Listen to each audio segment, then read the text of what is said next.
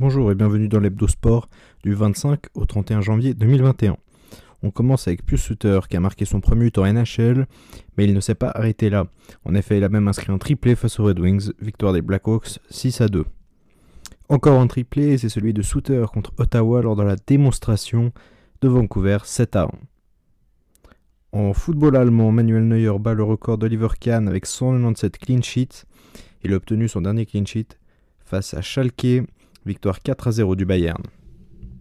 En Angleterre, Frank Lampard a été licencié par Chelsea et il a été remplacé par l'Allemand Thomas Tuchel, qui était encore entraîneur du Paris Saint-Germain il y a un mois.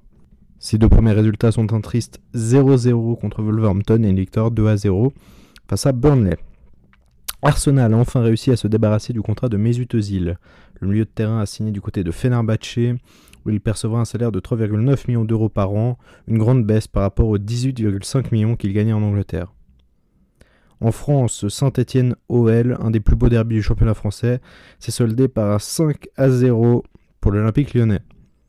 En ski, Beat Feuz a remporté la descente de Kitzbühel devant le français Johan Claret et l'autrichien Matthias Mayer. Le Vendée Globe vient de se terminer et c'est le français Yannick Bestaven qui a déclaré vainqueur pour ce qui est des sports nautiques.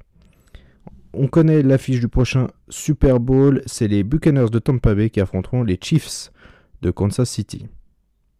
En tennis, l'Open d'Australie approche et Melbourne annonce une organisation de 30 000 spectateurs quotidiens, ce qui est impressionnant en crise de coronavirus. Les mesures imposées par l'État australien étaient dures et l'Australie vise un retour à la normale pour l'Open d'Australie. Tous les candidats à l'Open d'Australie ont tous effectué une quarantaine de 14 jours. Merci d'avoir suivi cette hebdo sportive. Nous nous retrouvons la semaine prochaine.